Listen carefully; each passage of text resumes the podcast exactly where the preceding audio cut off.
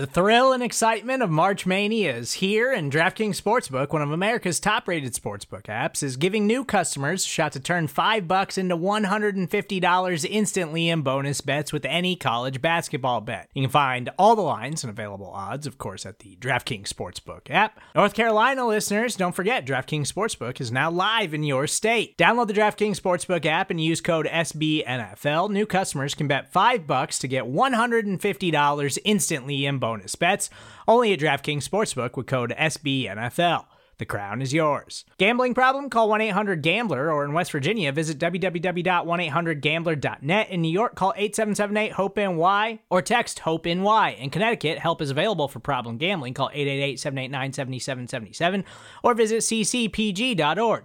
Please play responsibly on behalf of Boot Hill Casino and Resort. 21 plus, age varies by jurisdiction, void in Ontario. Bonus bets expire 168 hours after issuance. See DKNG.com/bball for eligibility, deposit restrictions, terms, and responsible gaming resources.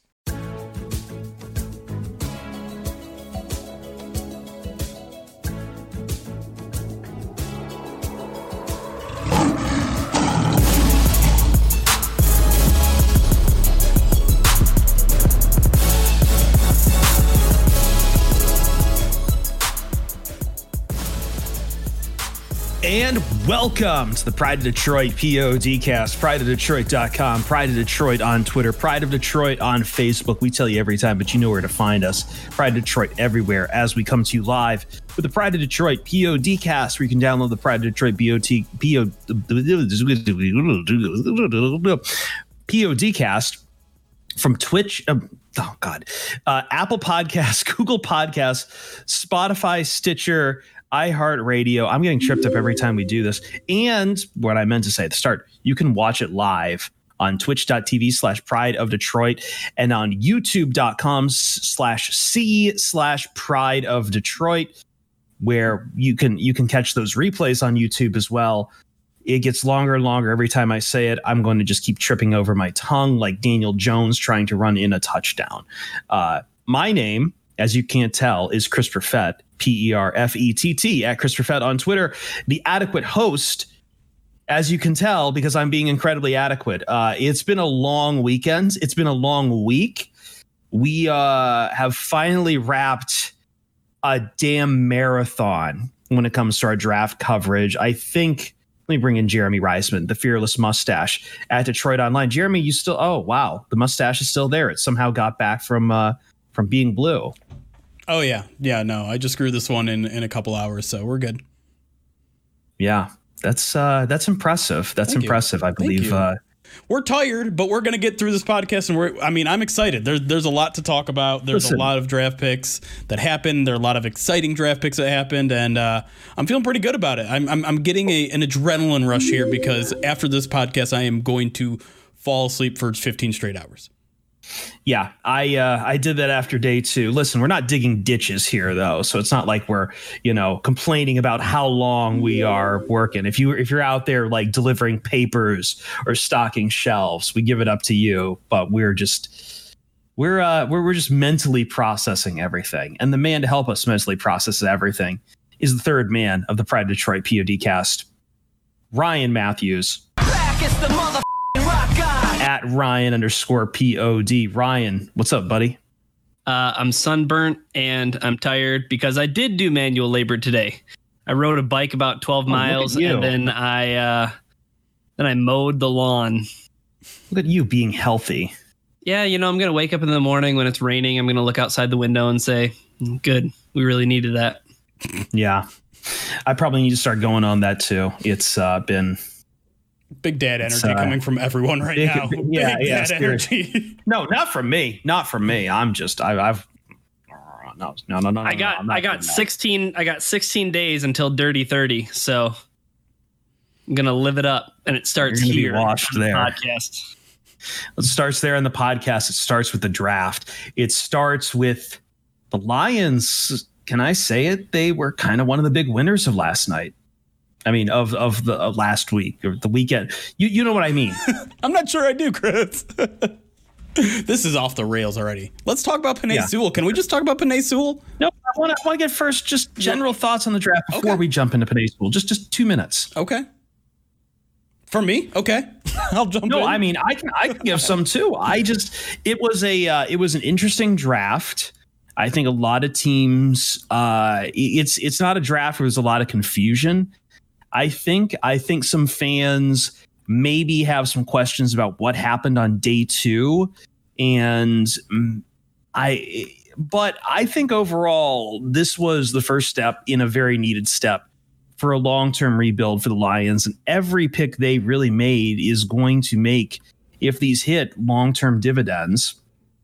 And like, look, it wasn't a sexy draft. It wasn't a lot of like weapons jumping all over the board, but these were like from we had on Brett Whitefield, Kent Lee Platty, and Eric Schlitt. And every time, I had some quibbles, they, guys much smarter than me about the draft were jumping in and talking about why some of these picks were very sneaky. And I think we saw some of the scouting chops of Brad Holmes on display on some of these picks. And I'm not saying this. I'm not a giant lion slappy. People keep accusing me of being the anti-Kool-Aid sometimes. This was hope inducing. There were two things the two major themes that I got out of this Lions draft class. One is that needs was not high on their priority list. They were getting dudes. They were getting guys that they liked, guys that were high on their draft boards, and kind of said to hell with it, with everything else. And a lot of the focus is on the back-to-back defensive tackles. But really, the third pick in that day, the outside quarterback in Ifeatu Melifonwu, that wasn't a pick of need. Lions didn't necessarily need an outside corner, which is where I think he's going to play. They needed a slot, and they didn't get one. And to me, that's not a problem. I rather they go out and start off their rebuild by just getting as many of their dudes in here. Many of the guys, national analysts are calling them kneecap biters. Brad Holmes is calling them gritty players. I'm calling them physical guys that love the game of football, that are high character, and guys that are going to give it to you every single practice, every single snap, and that's that. And then the other thing is that these guys are athletic.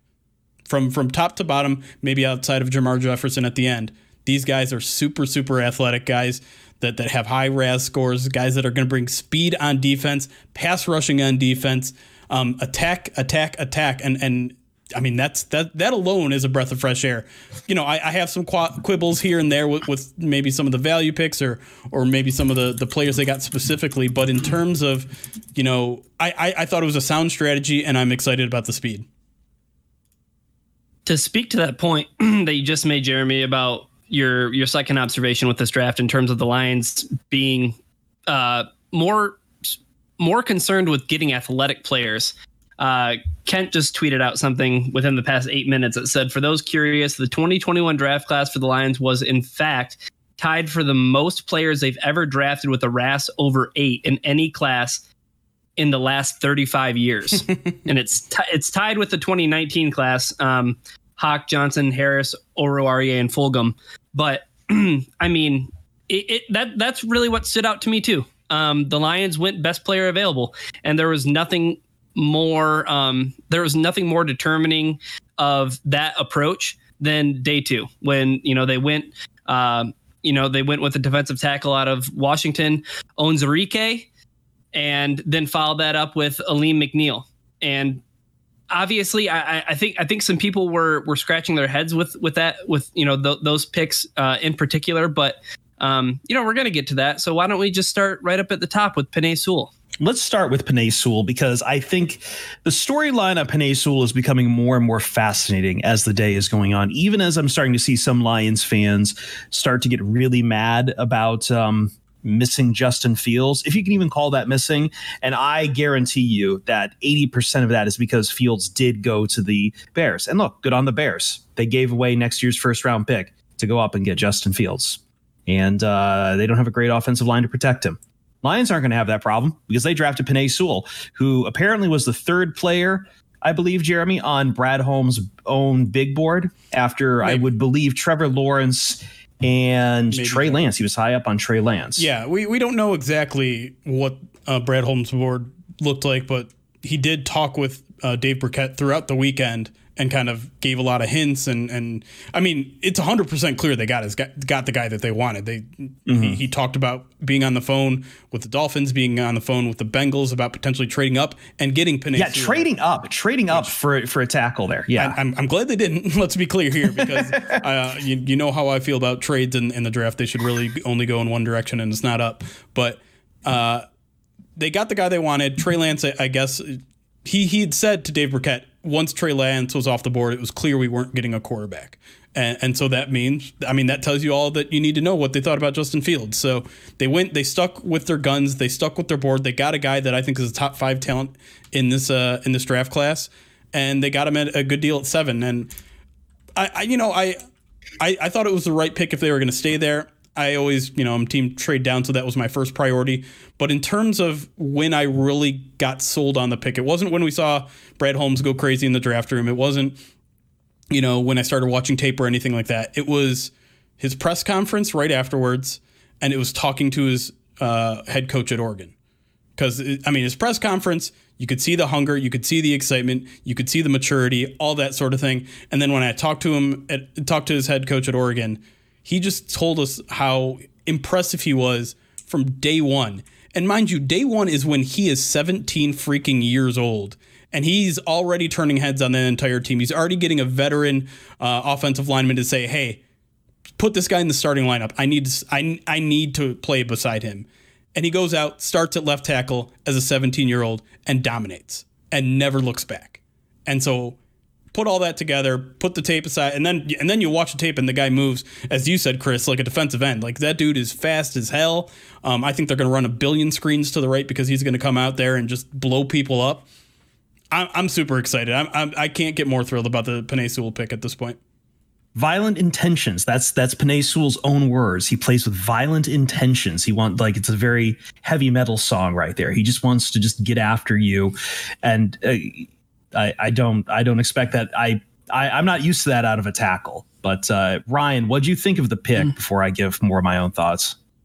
Well, I go back to draft night on Thursday, and Penei Sewell's the pick, and Jeremy, in a kind way, calls me out for my lack of reaction to Penei Sewell getting picked. And I just want to think back to 2017 when Frank Ragnow was the pick at number 20, and there really wasn't any reaction that I had to Frank Ragnow either, because it's an offensive lineman. So like how like up or down are you going to get when it comes to that? But personally for me, with, as I reflect on Penei Sewell being the pick, he was clearly, aside from Trevor Lawrence and Kyle Pitts, I would have put him number 3 on my big board. Rashawn Slater was right there too, and I was a big fan of Slater all throughout the process. Do I have questions about whether or not it's going to be an easy transition for Sewell to make from left side to right side? I mean, that's going to remain until training camp, and training camp's going to happen. And if any indication of how this guy, as Jeremy mentioned, came in, into a situation in Oregon where he started at left tackle as a 17-year-old and kicked ass from day one, do I have like major concerns that he can make that transition over to the right side? No. Like I'm willing to give him the benefit of the doubt. And I think that he will be able to do that, because I don't think that Brad Holmes would have locked himself into Penei Sewell if he thought that was going to be a problem, because Taylor Decker is here for the foreseeable future. Yep. Like, and he's going to be the team's left tackle. Now, is there an opportunity where things might switch? Because I remember when Taylor Decker came in 2016 and the Lions had Riley Reiff, and they played around with the idea of having Taylor Decker play on the right side. And then they're like, nope, like we're going to put Taylor Decker at left tackle. And, all that stuff aside, Sewell as a prospect, getting him at 7, whether or not I had Slater ahead of him or not, like there's incredible value there. And it was I could even make the argument that the Sewell pick was Brad Holmes addressing the Lions' biggest need. They needed a right tackle. That was the only thing they were missing on their offensive line. And I think even back to Jeremy's original point about the Melifonwu pick, the Lions didn't need an outside corner. But what Brad Holmes did during free agency is he plugged all these holes with these stop gaps that really afforded him the opportunity to draft best player available at every single selection in the draft. and that started at number 7 with Penei Sewell. He followed through on it. I'm really excited about what Holmes was able to do over the course of the weekend, and he even traded up at one point for Derrick Barnes. Yeah, but you said that like it was a good thing, though. I'm excited about Derrick Barnes. I think that's a great pick. Get to that. We'll get to him. So real quick, I am over the moon on Penei Sewell, maybe because I've been listening to too many former offensive linemen, be it Jeff Schwartz or Lincoln Kennedy or name them, and I keep looking again. I look again at the fact that Tampa Bay had like maybe allowed three quarterback what's the right term? It's not hurries, pressures, QB pressures. Yeah, like 3 or 4 QB pressures in the Super Bowl and no sacks. And Patrick Mahomes, great as he is without his starting offensive tackles, is out there running for his life and loses the game. This is just... I keep saying it on every podcast. You know, I saw a Detroit column saying it was outdated thinking to be going and building on the offensive line. I've got nothing to help you there, man. Like, I've got nothing to help you if that's how you think things work in the NFL right now. And we're going to talk about, like, we keep bringing up the defensive tackles. There is a lot of needs, I think more needs on this team than some people realize. This team isn't just a quarterback away. It's not just some wide receivers away. And when the board fell that way, when you had 3 quarterbacks off the board, and then the Bengals and the Dolphins take wide receivers back to back. They take Chase and they take Waddle. And you have Sewell who falls right into your lap. I'm with Brad Holmes. I don't need the rest of that clock because I'm watching what Sewell did in college. I'm watching that tape and I'm seeing what that can do. That moves your entire offense, and offensive tackles are players that just give you, they're great. They're great value in a draft because they play for you for a long time if they're good, and they don't really leave your team if they're good because, you know, they like playing with the team and hopefully, you know, they're open to extensions. And Sewell apparently grew up as a Lions fan.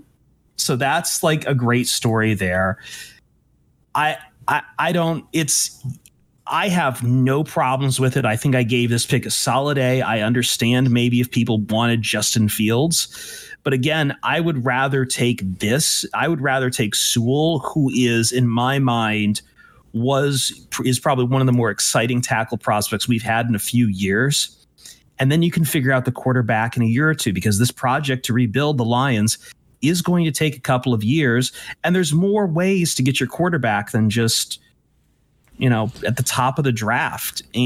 But guess what? You're not going to get star offensive tackles through free agency, and usually they're not going to be coming out through trades, because, you know, you look who the Lions look at some of the guys the Lions have gotten in free agency for their offensive line. It's been, you know, Vitae, TJ Lang, but like they're just kind of loose parts. They're not foundations. You get your foundations on your line through the draft, full stop. And Sewell, I have to say it again. We talk about best player available. Just, man, he looks good. Man, he looks aggressive. He looks like, as you say, Jeremy, they're going to run a lot of sweeps, screens, just really keep him involved in all aspects of the game. There are a couple quick things I want to get there before we move on to our next guys, because you guys have probably heard enough about Sewell. But I mean, there's a couple things. Like, one is that, you know, the critique that they're going old school instead of new school. I think a lot of that stems from the quote from Chris Spielman. And let's be clear, Chris Spielman is not Brad Holmes. Chris Spielman is the one that said maybe today's football is built from the outside instead of the inside out. And that got a bunch of people excited, saying like, oh, look, now they're adopting modern football and things like that. But modern football still requires good play on the defensive line, good play on the offensive line. And you can look to any team that's had success and find that to be true. And then the other thing, I think some modern football is still built from the inside out, too. That's what I'm saying. Yeah. Yes. Yeah. And the other point being that I don't care what order this rebuild comes in. And it's something that I've been saying this for months and months leading up to this draft, where people are harping on, we got to get a wide receiver in this draft. We have to get a quarterback in this draft. We have to get a starting linebacker. We have to get a starting safety. No, you don't. Because the 2021 Lions don't need anything. The 2022 Lions need something. The 2023 Lions need something, because those are the ones that are actually going to compete for division titles and playoffs and God forbid a Lombardi trophy one day. So get your long-term needs in now, because you got all of them. All of your needs are long-term needs at this point. So if you grab an offensive tackle because you think he's the best player on the board, good. We can wait on a quarterback because we got time. Yeah. Let me tell you what, the Dave Burkett piece today, it really soothed a lot of my anxieties that I had, because I was somebody who was in on Justin Fields. But and maybe that was part of the reaction and why when Sewell was the pick and it wasn't Justin Fields, it was like, oh, okay. Holmes went the very like high floor, low risk pick. They're taking the offensive tackle. But knowing that Holmes was in on Trey Lance tells me something very important. And what it tells me is that he's not locked into Jared Goff. Okay. This is a guy who scouted Jared Goff.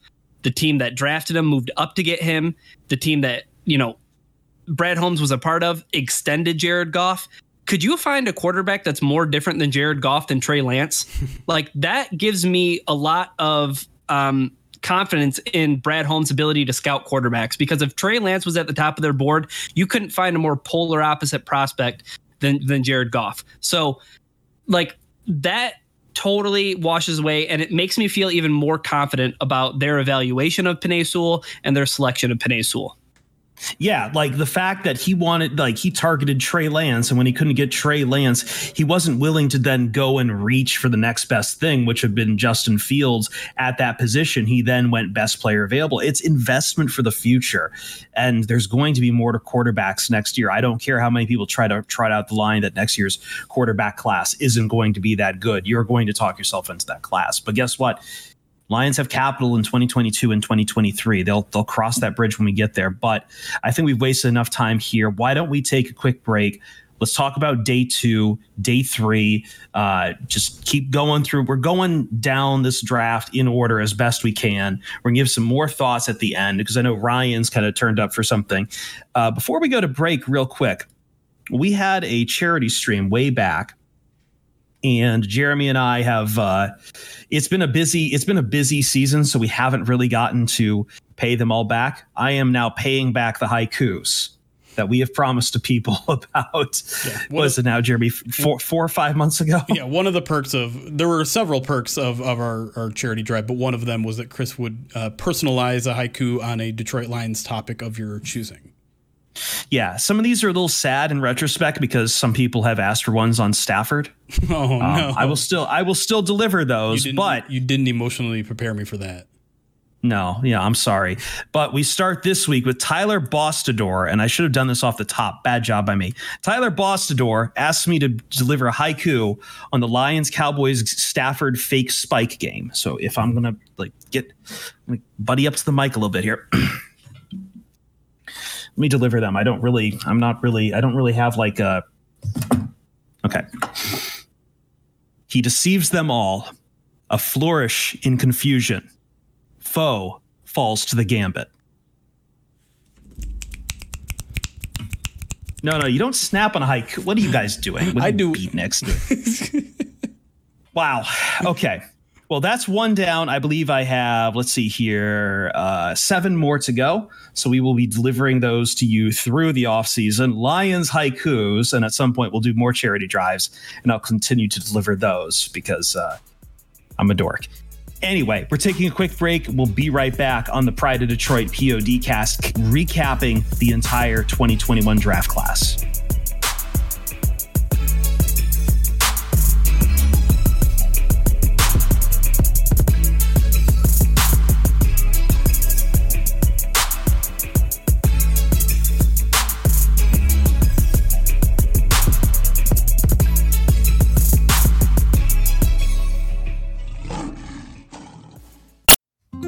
Support for this show comes from Sylvan Learning.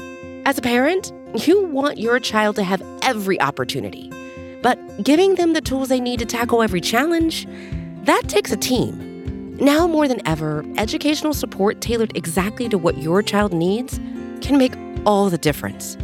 That's why parents have trusted Sylvan Learning for 45 years as the ultimate teammate in their child's educational journey, instilling in them a love for learning and a passion for reaching the next level. And Sylvan's Insight Assessment can identify gaps in learning and areas that could be of concern for your child. It's a 360-degree view into your child's learning that you can't find anywhere else and helps ensure that your child didn't miss something in school that might put them at a disadvantage in the future. And right now, it's the best price of the year at $29. Go to sylvan29.com to learn more and get your child's assessment for only $29. That's SYLVAN29.com. Welcome back to the Pride of Detroit PODcast. So we went a little long on round one there, but I want to talk now as we go to day two. I might as well package these two guys together because this was fascinating that the Lions did double dip on day two between round two and round three on defensive tackles. They first picked up with pick 41, Levi Onwuzurike, defensive tackle out of Washington. And then about 31 picks later at pick 72 took Alim McNeill, another defensive tackle, technically a nose tackle, out of NC State. And these were very interesting picks because I think some Lions fans, again, we just had this conversation about best player available, about talent versus positional need. And I think some fans at first were kind of had concerns that the Lions were taking defensive tackles. But if you listen to our live show, I think it was Kent Lee Platty Math Bomb who joined in and basically was talking about, look, this defensive line, the interior is in a lot worse state than I think we know, you know, that the fact that this is just not a good, like they've improved some of the edges, but the interior is not good. It's not arranged for how interior defensive lines really operate right now. It was made to be big guys to hold up the run, whereas Levi and McNeill are definitely more guys who can bring you pressure up the middle on passers. Yeah, let's start with Levi because he's an interesting one. I like the Alim McNeill pick a little bit better, but Levi is a guy that the Brad Holmes said he almost traded up to get in the first round, so he had a very high, grade on him. But he's a little bit of a project because at Washington, they had him at the nose tackle and he showed some pass rushing skills there. And he only had 7 sacks in 3 years. But a lot of people project his skill set because he's very twitchy, very fast, very extremely fast first step and a guy who can pass the rush when given the opportunity. But when you're right in front of the center, you don't really have that opportunity as much. So a lot of people project him to be a 3-tech. I think that's where he's going to be here. The Deshaun Hand role, essentially. Which definitely puts his job or at least his future in question here in Detroit. But it's a projection, right? He didn't have a ton of snaps over there at Washington, so there's a little bit of risk there. But the athletic profile is there. If you listen to his press conference, the desire is there, the want is there, the grit is there. He wants to just fuck shit up, in his words. And so it's an exciting pick because the Lions need that interior pass rush, but there's definitely a little bit of risk here. And it's kind of surprising, at least for me, to hear that Brad Holmes almost went up and got him the same way he almost went up and got Penei Sewell, just because there is a little bit of risk there. There is some projection there. I think, though, when you look at the rest of the defensive line, we talked about this, Jeremy, on our Locker Room podcast, and we probably talked about it here as well. But the one relative strength that we saw on paper when it came to the defense was the defensive line. Like we all looked there and said, if there's a unit that is more ready than any other unit on defense for the 2021 season, it's the defensive line. There's questions at cornerback, there's questions at linebacker, there's questions at safety. So I think what was ultimately surprising about this pick, first and foremost, was it was at a position that there was a perceived strength. So it was right. Like, okay, so the Lions are going, this was my first indication that it was like, all right, Lions going, they're going BPA. They're taking best player available. And, Dane Brugler, from The Athletic, he had a first/second round grade on him, had him number 29 overall on his big board. So, that kind of coincides with Brad Holmes talking about potentially moving back up in the first round to get him. Yeah.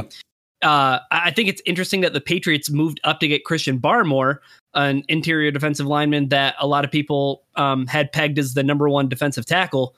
Whether or not that altered plans or Brad Holmes just had Levi number one on his board when it came to interior defensive linemen. But I'm excited about this pick because I do think he played out of position. Like you watch him on tape. That's not a guy who should be lining up over the center. That's a guy who they should let him pin his ears back and just get after the quarterback because he has all the athleticism in the world. He's almost kind of like too athletic at times. It seems like he just needs to like stay off the ground because he's just way too eager at times. But that's something that I think the Lions can hone. And the one thing that I do love about draft weekend in general is just seeing the prospects' reactions on Twitter. And like over the course of the weekend, because like Levi was like, he's like asking questions about kneecaps. He's like, what the hell is all this about? You know, he's all in. And I'm excited about him as a prospect because the one last thing I'll say, Nick Williams is not the long term solution for the Detroit Lions. Yeah. And that's what I was going to jump in really quick and say is like, I don't think defensive tackle was ever viewed as a big need because the Lions had bodies there, right? They have a guy who, you know, the last regime, you know, had high hopes for in Nick Williams, in Deshaun Hand, and they went and got Michael Brockers. So they have guys there, and they really have, you know, if you want to go 2 or 3 rounds deep, they have bodies there. They didn't at linebacker, which is why I think a lot of people were surprised by this pick when Jeremiah Owusu-Koramoah was still on the board, and people preferred that. But you're right. If you look down the line, like I said, this is a long-term bit rebuild. You look down the line, Michael Brockers is great, but he's probably only going to be in your roster for 2 years. Deshaun Hand's contract is up.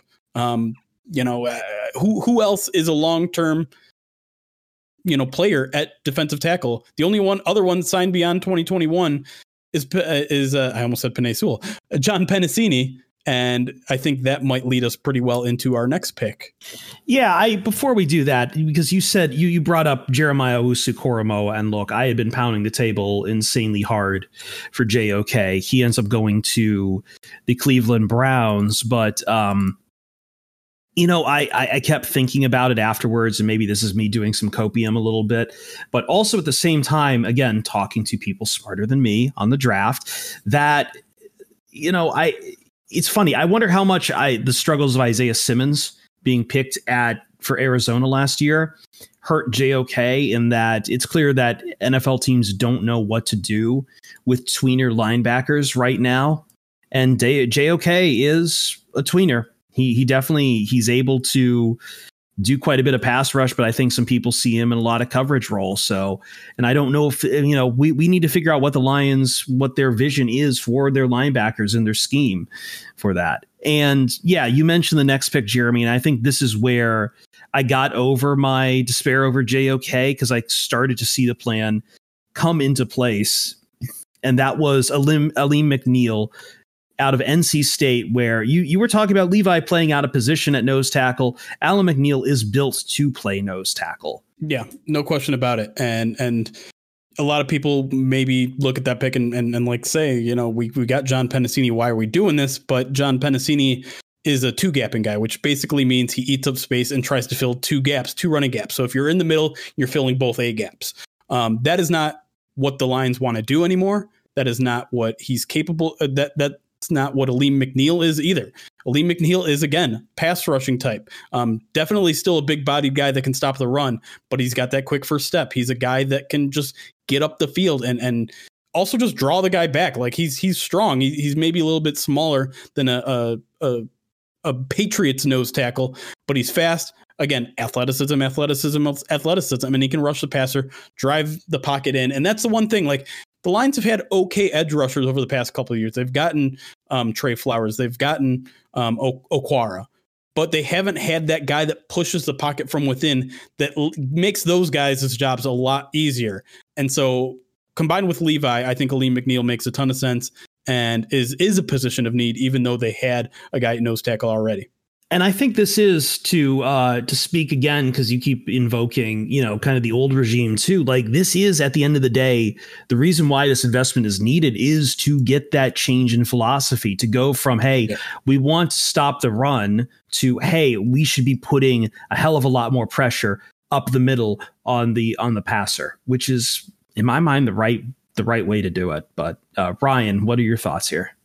So with Alim McNeill, I think people will look at the pick and they'll say, well, they just took a defensive tackle. 1, 2, they're like, hey, this is a guy from NC State. He played in the ACC. Like, what? I mean, what are the Lions really getting in him? This is a guy who in high school, he was 6'2", 272 pounds, played running back and outfielder on his baseball team. The only reason he stayed in you know, North Carolina was because that's where he was from. He got offers from Alabama. He got offers from Virginia Tech. He got offers from you know, Ohio State. Like, this is a guy who was highly coveted coming out of high school. And then he goes to NC State. And, you know, last season was arguably his most productive season for sure. I'm just as excited about Alim McNeill as I am, you know, with Levi. I think The one thing is the Lions got rid of Danny Shelton, right? Cap casualty. Yep. So I don't know if everybody was just like resigned and they were fine with John Penisini, a guy who was a 6th round pick, because he made a few plays last year. Obviously, the Lions, when they looked at their defensive front, they said, this needs to be beefed up. And they did it on day 2 with 2 picks. And I'm with it. Like, I'm here for big bodied dudes. The one thing I want to say too is, like, I think some people might jump on your 2020 was his most, you said 2020 was his most productive year. Some people will point like, well, he only had 1 sack and he had 9 through their first 2 seasons. But 2 things about that. 1, the dude just got double teamed after double team after double team because the cat was out of the bag. Number 2. Mm-hmm. He still put up an outstanding PFF grade. He still, in terms of pressures, was right on track. 11 pressures last year, 11 hurries compared to 10 the previous season. So he actually did improve in that. The sack numbers just didn't come. And we all know sack numbers can be a little finicky, especially from an interior defender. For sure. Yeah, like both these guys had late 1st round grades on them, and you pick them up on day 2. And you get to completely philosophically overhaul your defensive line. For the better. This team has been dying for pass rush. And it can't just be Julian Okwara out there. It needs to be or it can't be the Okwaras out there. Jeremy, I'm stumbling. I'm tired. Did I mean Romeo or did I mean Julian? I'm going to get the two confused. I can't jump inside your head. Let's just move on to Ifeatu. Either way. All right. Yeah. Yes. I was going to. I'm sorry. Being adequate here. Is that how you say the name? Ifeatu. Ifeatu. Okay. I've been trying to get the pronunciation names up, guides up, but I'm tired.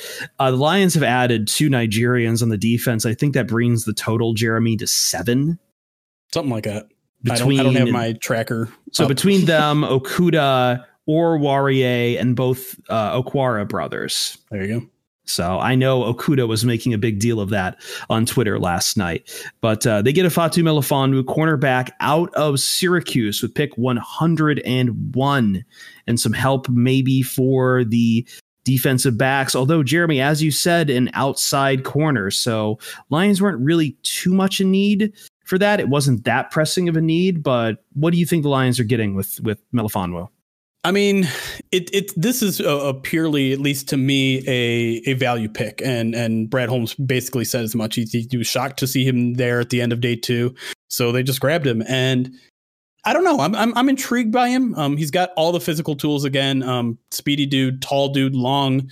What is he, 6'2" or something like that? So definitely built to be an NFL corner, I would think, on the outside. Some are talking about safety, and Brad Holmes admitted that he could potentially play safety, could potentially slide inside.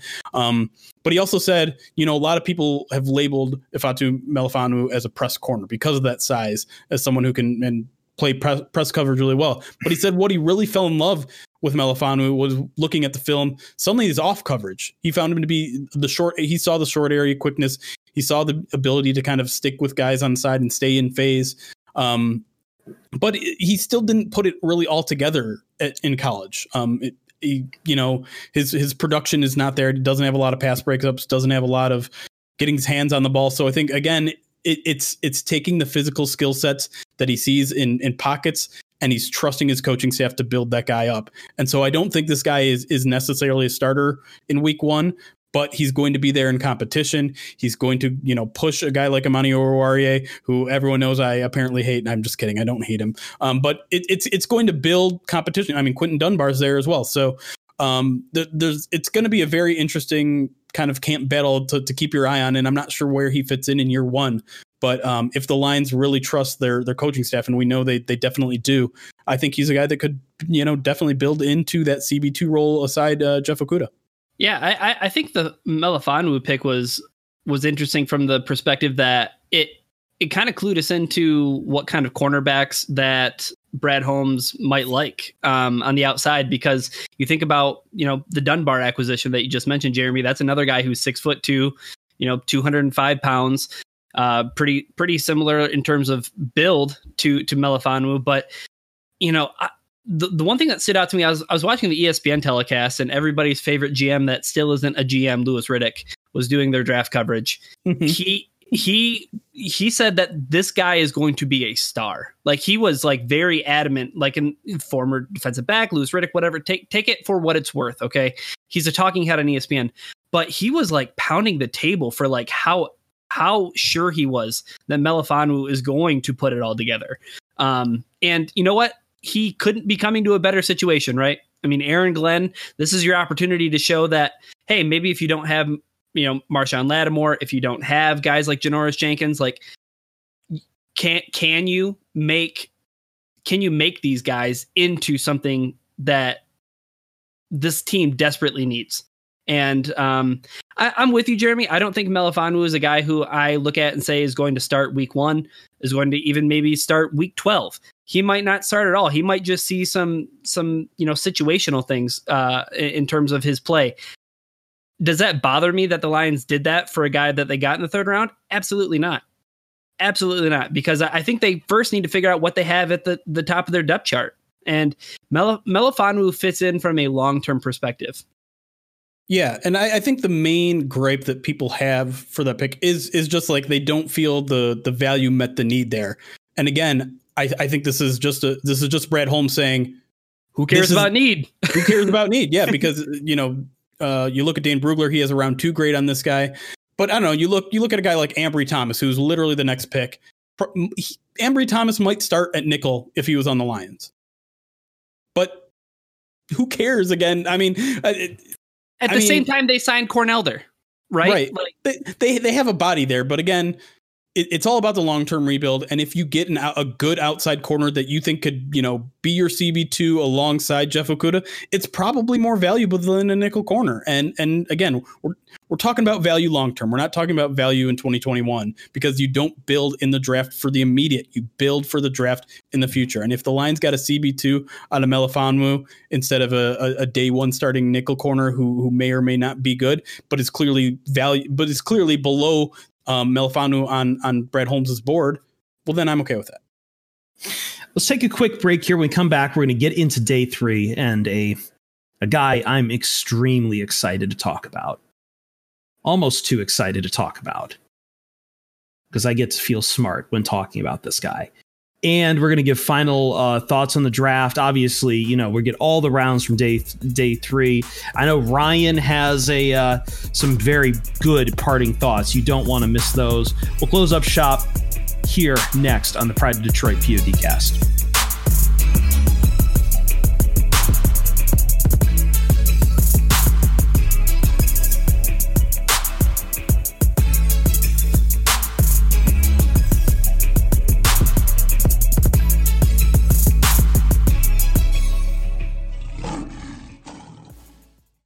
Third segment, third block on the Pride of Detroit PODcast. Thanks for sticking with us. This has been an insane, very long, and very fun draft season here. And I get it. You don't win championships by winning the draft, but damn it. Lions get to be included, and it feels fun, Jeremy. It feels very fun to do the draft every year. Yeah, and we're actually getting good feedback nationally. Lions had a top 7 draft class. If you cram all of the draft grades together. Lions had a top 7 draft class. You look at the value and in terms of what it compared to some consensus mock boards, consensus big boards. Lions were top 6, I think, in terms of getting value out of every pick. So people are excited about the Lions draft class, even some outside of Detroit. Absolutely. Yeah. And I'm excited about our next guy here. So we move into day 4 and we are talking about at pick 112 out of USC, out of the University of Southern California, Amon-Ra St. Brown, wide receiver. I don't know. Like, I don't think I'm quite as high on this pick as a lot of people. I thought it was funny that Brad Holmes said, like, yeah, I finally got people off my ass by drafting a wide receiver. But it almost feels like he forced this one a little bit. I'm not trying to hate on him. I think he's got extremely good hands. He's a great contested catch, receiver. And I think he's going to be a red zone weapon. And I actually think he probably starts day 1 because the Lions don't have a slot guy. And now they do. But he's not a guy that really does anything particularly great. He's not bad at anything. He's got good hands, but he's not that twitchy. He's certainly not super fast. So he's not, that option where he's just going to beat people downfield up the middle. But he's got a little short area quickness to him, and he's got decent hands. And we're talking 4th round here, so you're not going to get a perfect prospect here. The value's not horrible. Some people have had him going in day 2. So in terms of a consensus, I think this is a good value. But I'm just not expecting the world out of this guy, and I think maybe some Lions fans need to temper expectations a little bit. That's fair. As you were describing who St. Brown is, and I think some people have kind of made this comparison, but it just sounds like you're describing Golden Tate. Like, I wouldn't say that Golden Tate had twitchy athleticism. I wouldn't say that he was a guy that did anything particularly great. Yes, he was incredible, yards after the catch. Yeah. He was a yak monster from that perspective, but he wasn't a guy that went out there and was like, wow, that guy's a burner, or wow, that guy's, one right. of the top 5 route runners in the NFL. Right. He was just a guy who went out there, caught passes, and did damage after the catch. So, and I've seen a lot of comparisons also to Cooper Kupp as well. Yeah. And maybe that's something that really speaks volumes to Brad Holmes, somebody who was director of college scouting when he was with the Rams, and they selected Cooper Kupp. So I like St. Brown. You take a look at Dane Brugler's draft guide, 2nd to 3rd round grade, had him actually as his number 67 overall prospect.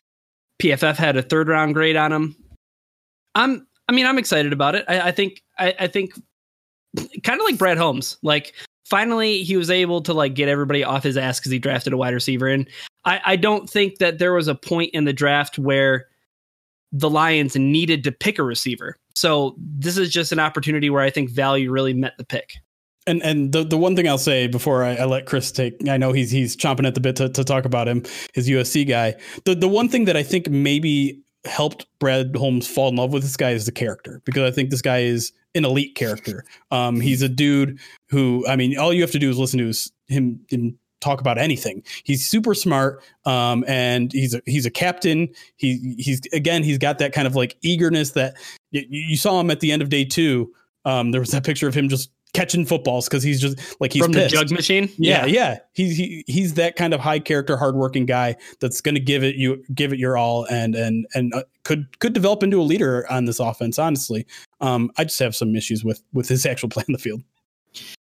So you mentioned him showing everyone working out after he was passed over on day 2.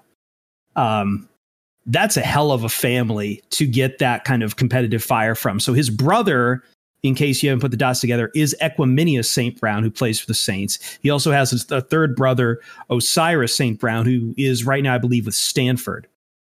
His father is John St. Brown, 2-time Mr. Universe, who apparently also likes to sing Foreigner in the car to annihilate the brains of his children in the falsetto.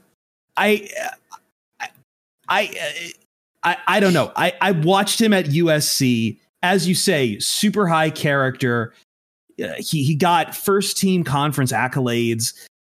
He lines up in both on the wide out and the slot. I know in 2019, that's where he's probably getting the most attention because he had like 844 snaps from the slot there. But, you know, other years, it was about even that he wind out there. I like the Golden Tate comparison. I will say this, whereas Golden Tate was probably good at getting yak, you're getting more of a contested catch guy with St. Brown. You will watch him, you know, have great explosion off the line, and then he will go and tie up a defender in the red zone. And then just as that defender is trying to just dance around him, he will like lunge out for a catch, bring it in for the touchdown. He's not the most speedy, but he has good athleticism, if that makes sense. He knows how to use his body. He knows how to use it well.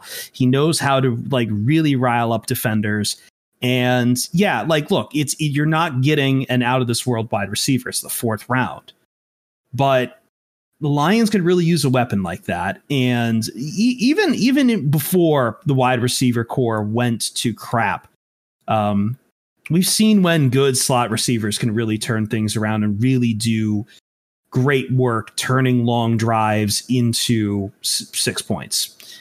And everything about, I mean, I think Amon-Ra is going to probably start day one.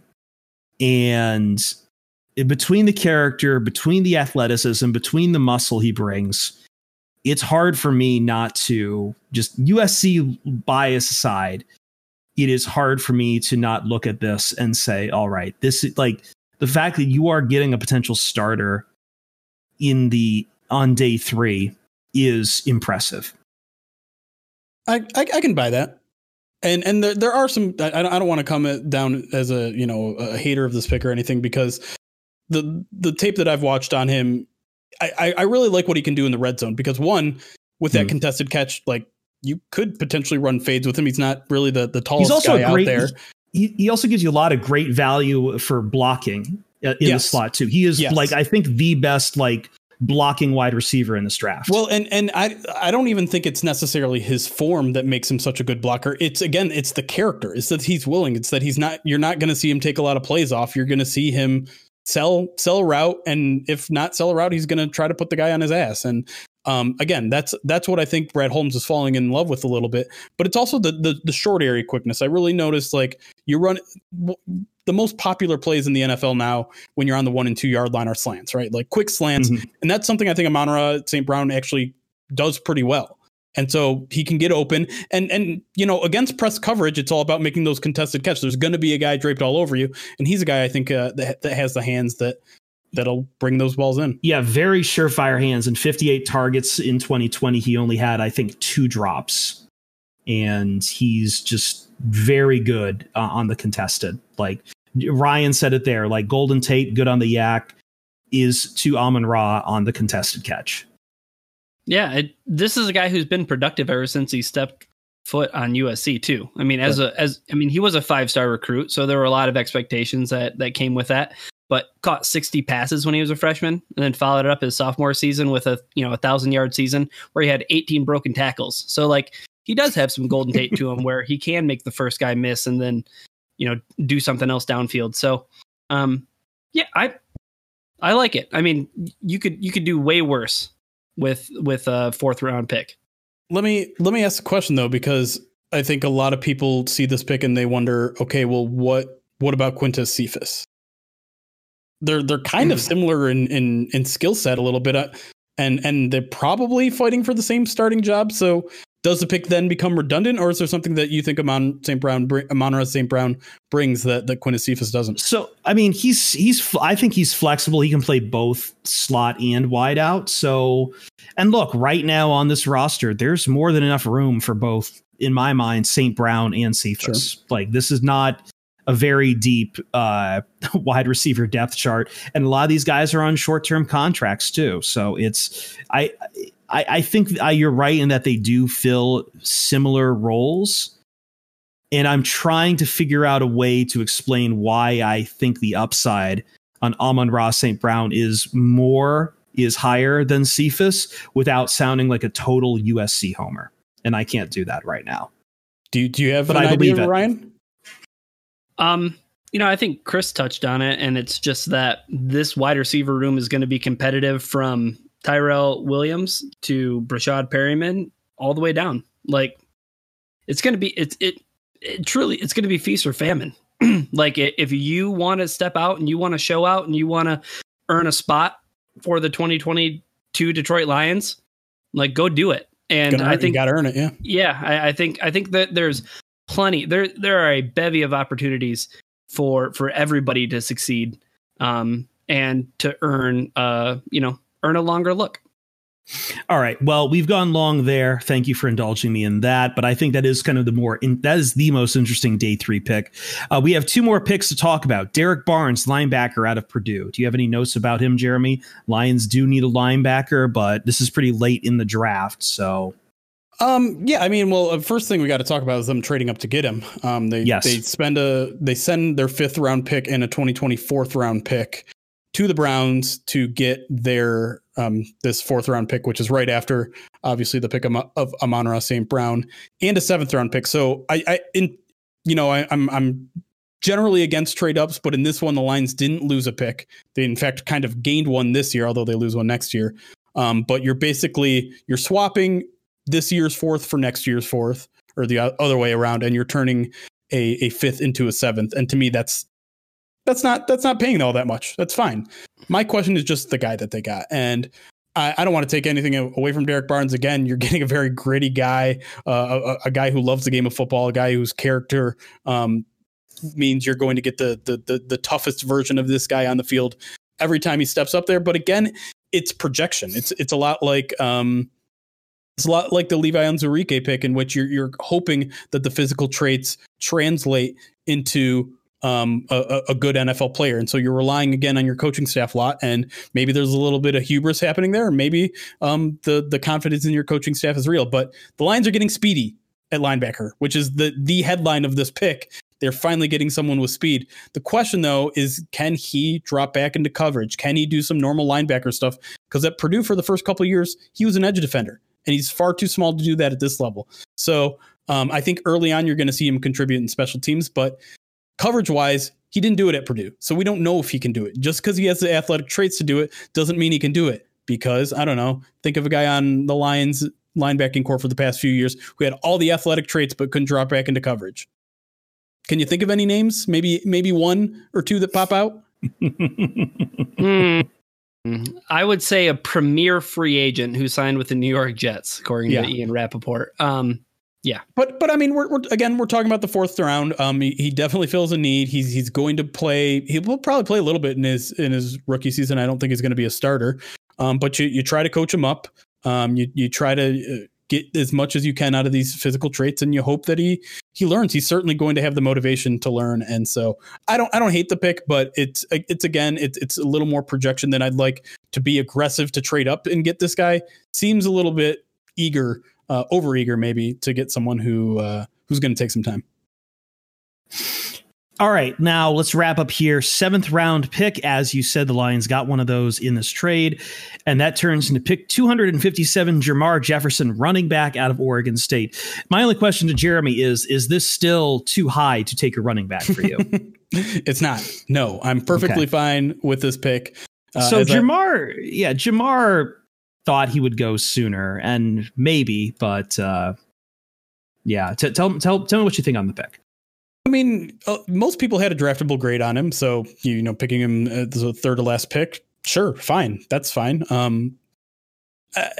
He's kind of in the same way that Amon-Ra St. Brown is a master of none type of guy. That's kind of how I view this pick. Jermar is a guy who a lot of people are already drawing comparisons to Theo Riddick, and I get it. There is some of that short area quickness and juke and things like that, but he doesn't have breakaway speed. He's got really good vision. I'm eager to see how he plays out. I just kind of would prefer when you're picking this late, at least get a guy with as much upside that he can play special teams. I don't know if he'll be the special teams guy. The one thing that I think it was him, forgive me if I'm mixing guys up, but I believe it was him who said, you know, he didn't play special teams in college, but he sat in on special teams meetings at the request of one of his coaches because he knew that was going to be his way in at the professional level. I just don't know if he has those skills yet. So it's kind of a wait and see thing with him, but you're just taking shots in the darks at 7. And that was a position of need in terms of just filling out the roster. They only had 3. The Lions running back room grew by 1. Analysis. Yeah, there's maybe an outside chance. I think he challenges Kerryon Johnson, but outside of that, like it's whatever. Kerryon has something to hang his hat on. He's one of the best pass protecting backs in the NFL. So, you know, Jefferson doesn't have that yet. Jefferson has to come in and really, I mean, he has to make the team. I wouldn't say that he's a lock to make the team at all. Yeah, I agree. Two quick undrafted free agent names I want to give to you guys here real quick. I know Jeremy doesn't want to even look at these right now, but these were two. I know Ryan, from some of the mock drafts we were doing, I know Sage Surratt kept coming up, wide receiver out of Wake Forest. I think I saw Lions fans very excited about that because I think Surratt had a very draftable. A lot of people were mocking him with a very draftable grade. So, and I know he had 1,000-yard receiving season as a sophomore. It'll be he opted out last year, so it'll be interesting to see what he can maybe do. Again, it's a deep wide receiver room. We'll just have to see what happens there. Go ahead. I was going to say my only notes on the UDFA class is noting what positions they got, because they got a couple running backs who are going to compete with now Jermar Jefferson for that RB4 spot, and they got 3 wide receivers.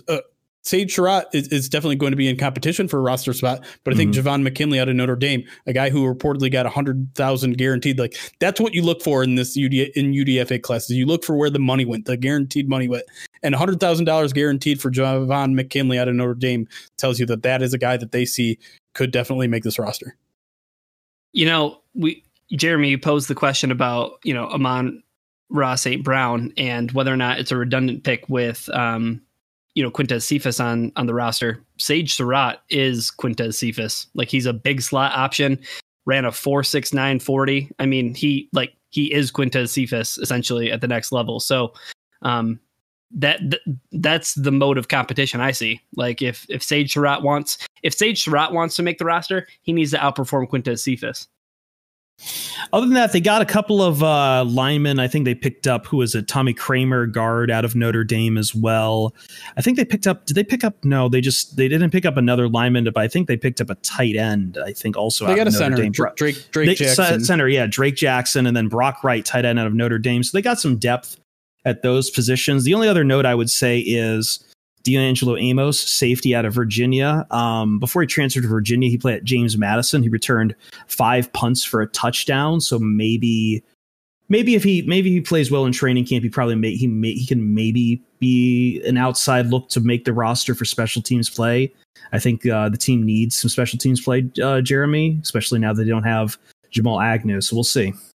I mean, if he's in the kick punt returner game, then yeah, I think he has an outside chance to make the roster. But the Lions actually do, in terms of safeties, the one thing they do have that safety are guys that can play special teams. That's true. So, yeah. Yeah, I think you probably have to find a different path to the roster if you're just, you know, planning on being a gunner or, you know, punt coverage, that sort of thing.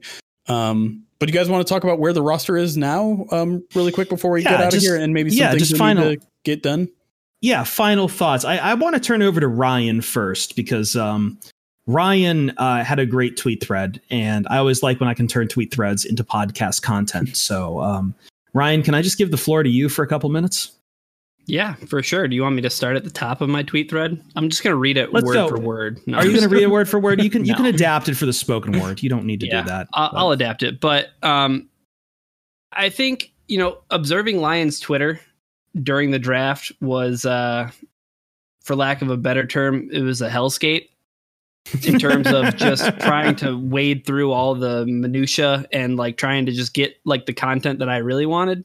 I really should work on just like, you know, working on getting like a beat reporters tab. But anyways, it's difficult to follow the draft when you're on a bus ride home from North Branch track and field meet at, you know, 8 o'clock at night. But all that withstanding, a lot of people just complaining about the direction of the draft. And two things I want to say to that point. One is that if you're in year one of a rebuild and this is the first offseason and you're worried or you're concerned that the GM isn't picking the players that you want, you should probably decide whether or not you are capable as a fan of going through a rebuild. Like, this is going to take time. It's Brad Holmes is not going to be able to pay for the sins of Bob Quinn and company in just one offseason. And if the free agency exhibition wasn't enough to clue you in on that, like, welcome to draft season. And it really slapped all of you in the face. So that's what I have to say about that. The second point I want to make is how can people bemoan and complain about the strategy when you literally watched Bob Quinn reach for players like Tease Tabor, reach for players like Jelani Tavai because they were schematic fits. And quite a few of you talked your asses into it when Brad Holmes goes the complete opposite direction and says, hey, I'm going to draft athletic best player available because I'm at the beginning of a rebuild. So all of you are left scratching your heads when they take two defensive tackles because, like, I'm not a tape junkie, but, like, just read. Do a little bit of reading, do a little bit of watching, and see that yes, Onwuzurike, like, he played nose tackle at Washington, but he doesn't project there because he's going to be a three tech, and that's why they drafted a nose tackle because they need both of those kinds of players. And also, where were you when they got rid of Danny Shelton? Like, the Lions, you're going to go into the season and say, hey, we're cool with our nose tackle just being John Penisini, a guy that wasn't drafted by this regime. So understand that, like, there's a changing of the guard and rebuilds don't happen overnight. And if you were interested in the Lions drafting for need, you are really just interested in them, you know, repeating the same sins that they've done in the past. That's all I got to say. Yeah, look, I think a lot of you're right in that like, this is going to take a minute. And I don't think fans are ready for that right now. I think fans were expecting to compete, like, maybe right away. This is not when Bob Quinn came in, when Patricia came in, it was to go to the next level. This is to clean up a massive mess that has been left, where your quarterback has left. Calvin Johnson pieced out a while ago. You've lost whatever vaunted defense. It's been a minute since this team's good. I don't know how you look at the last few years and be like, yeah, this is just, you know, a couple pieces away. This team's going to be really and that was something I was getting from a lot of draft guys too, is like, we're really understating how bad this Lions roster is right now. It needs all the fresh blood it can get. And well, from a national perspective too, real quick, Chris, is that everybody looks at the Lions roster and they just go, it's a wasteland. Like, there's just a dearth of talent. Like the Lions just don't have any talented players. So what did Brad Holmes do? He went out and he drafted the best players available at the spot that he was picking. Like, that was, I mean, he went out to go get talent because this team has very limited amount of it.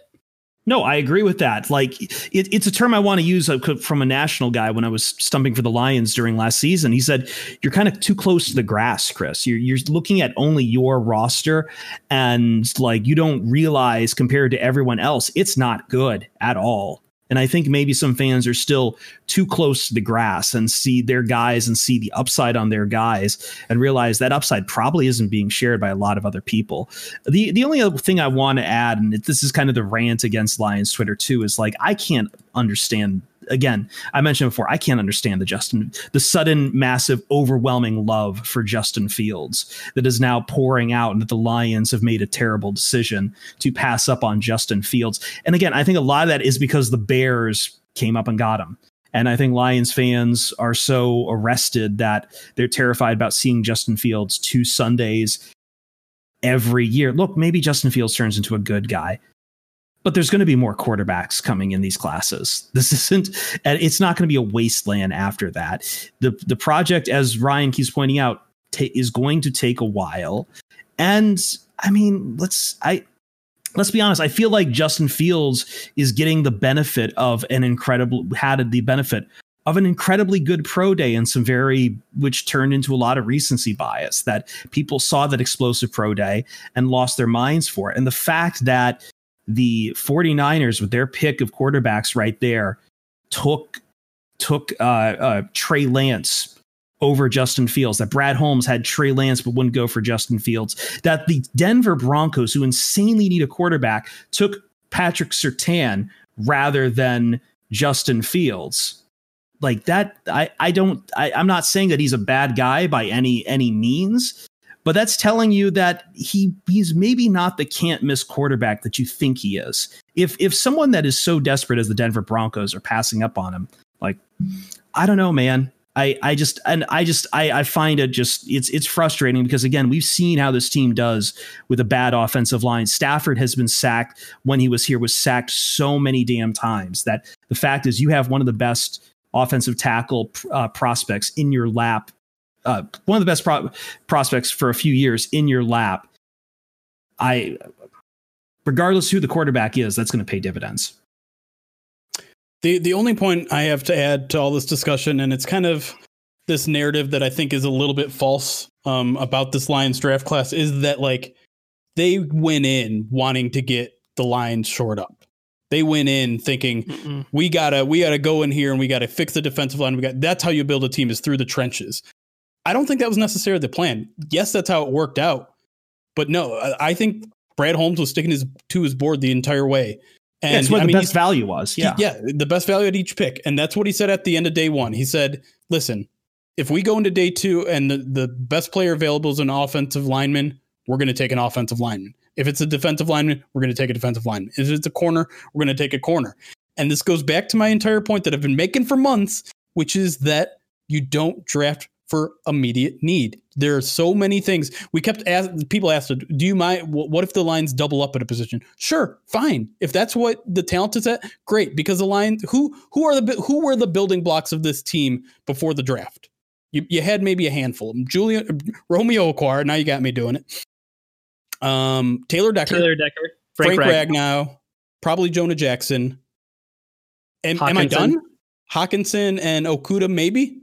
And the Lions didn't draft anyone at those positions, I'm pretty sure, unless I'm missing somebody. And so that means they drafted for need, because everything was a freaking need. And so it wasn't this plan of we got to build from the inside out. It was, this is where the best players are, and we need players, period. Yeah.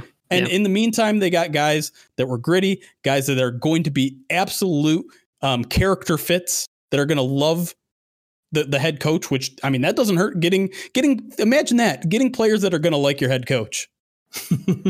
Also guys who just seem fun to root for, man.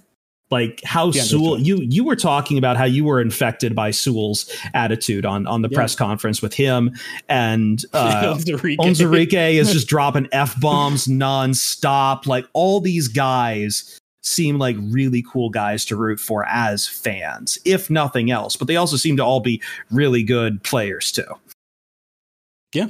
And Chad is pointing out that I missed DeAndre Swift too. Yes, DeAndre Swift, centerpiece for 3 or 4 years, because running backs don't last that long. Well, I was going to say, hold on. How many foundational running backs are there in the NFL?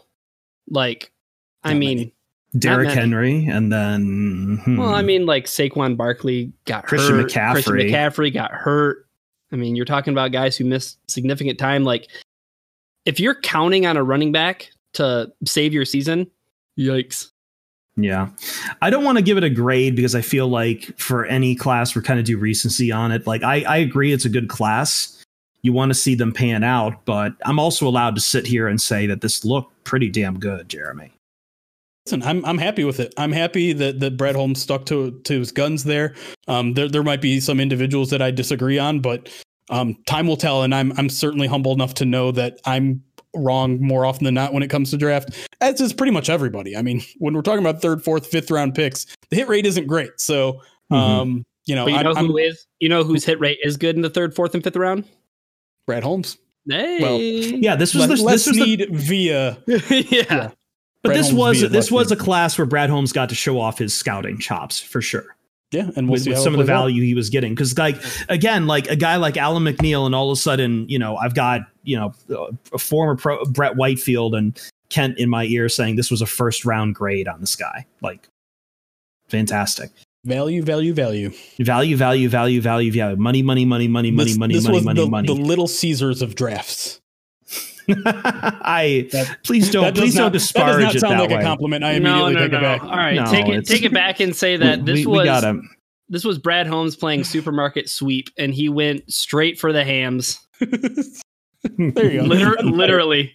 The ham draft. I think that might be the title of this podcast.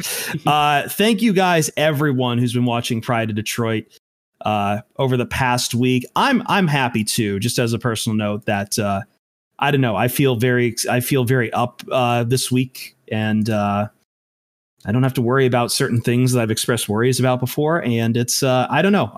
When that happened, I felt lighter about this, and it's great, man. Lions did good things here.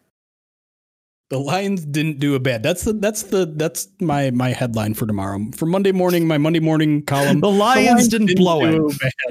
The Lions didn't blow it. Thank you guys. This has been an amazing draft season. We have a lot planned for the off season. Jeremy and I have been talking about guests to talk about that will maybe hopefully continue to talk you up on Penei Sewell. We're going to probably have some fun podcasts on the off season. Mailbag stuff is going to come back.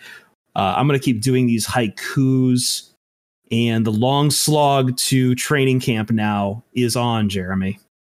Hey, schedule release in a week and a half. That's exciting. It is. And I really want to know when Lions Rams is, because I am going to go to that game in person. I have not been to an NFL game since the Thanksgiving game where the Lions steamrolled the Eagles and Mark Sanchez. And I think that was, Ryan, was that 2015? Might have been. Sounds about right. I don't know. Yeah, I remember I went with Alex and Jerry, and somehow all three of us sat in very different sections, and all three of us had fights with Eagles fans. So sounds par for the course. Yeah, pretty much. All right, guys. Well, we're out of here again. One more time, the outpouring for everything we've been doing at Pride of Detroit, especially on PODcast and on the Twitch stream and YouTube stream, has been amazing. You guys kick so much ass, and we're going to keep kicking ass into the off season. This is one of the big milestones in our yearly calendar for POD, and great success, Jeremy. It's about to get turnt. Yeah. We will see you Starside.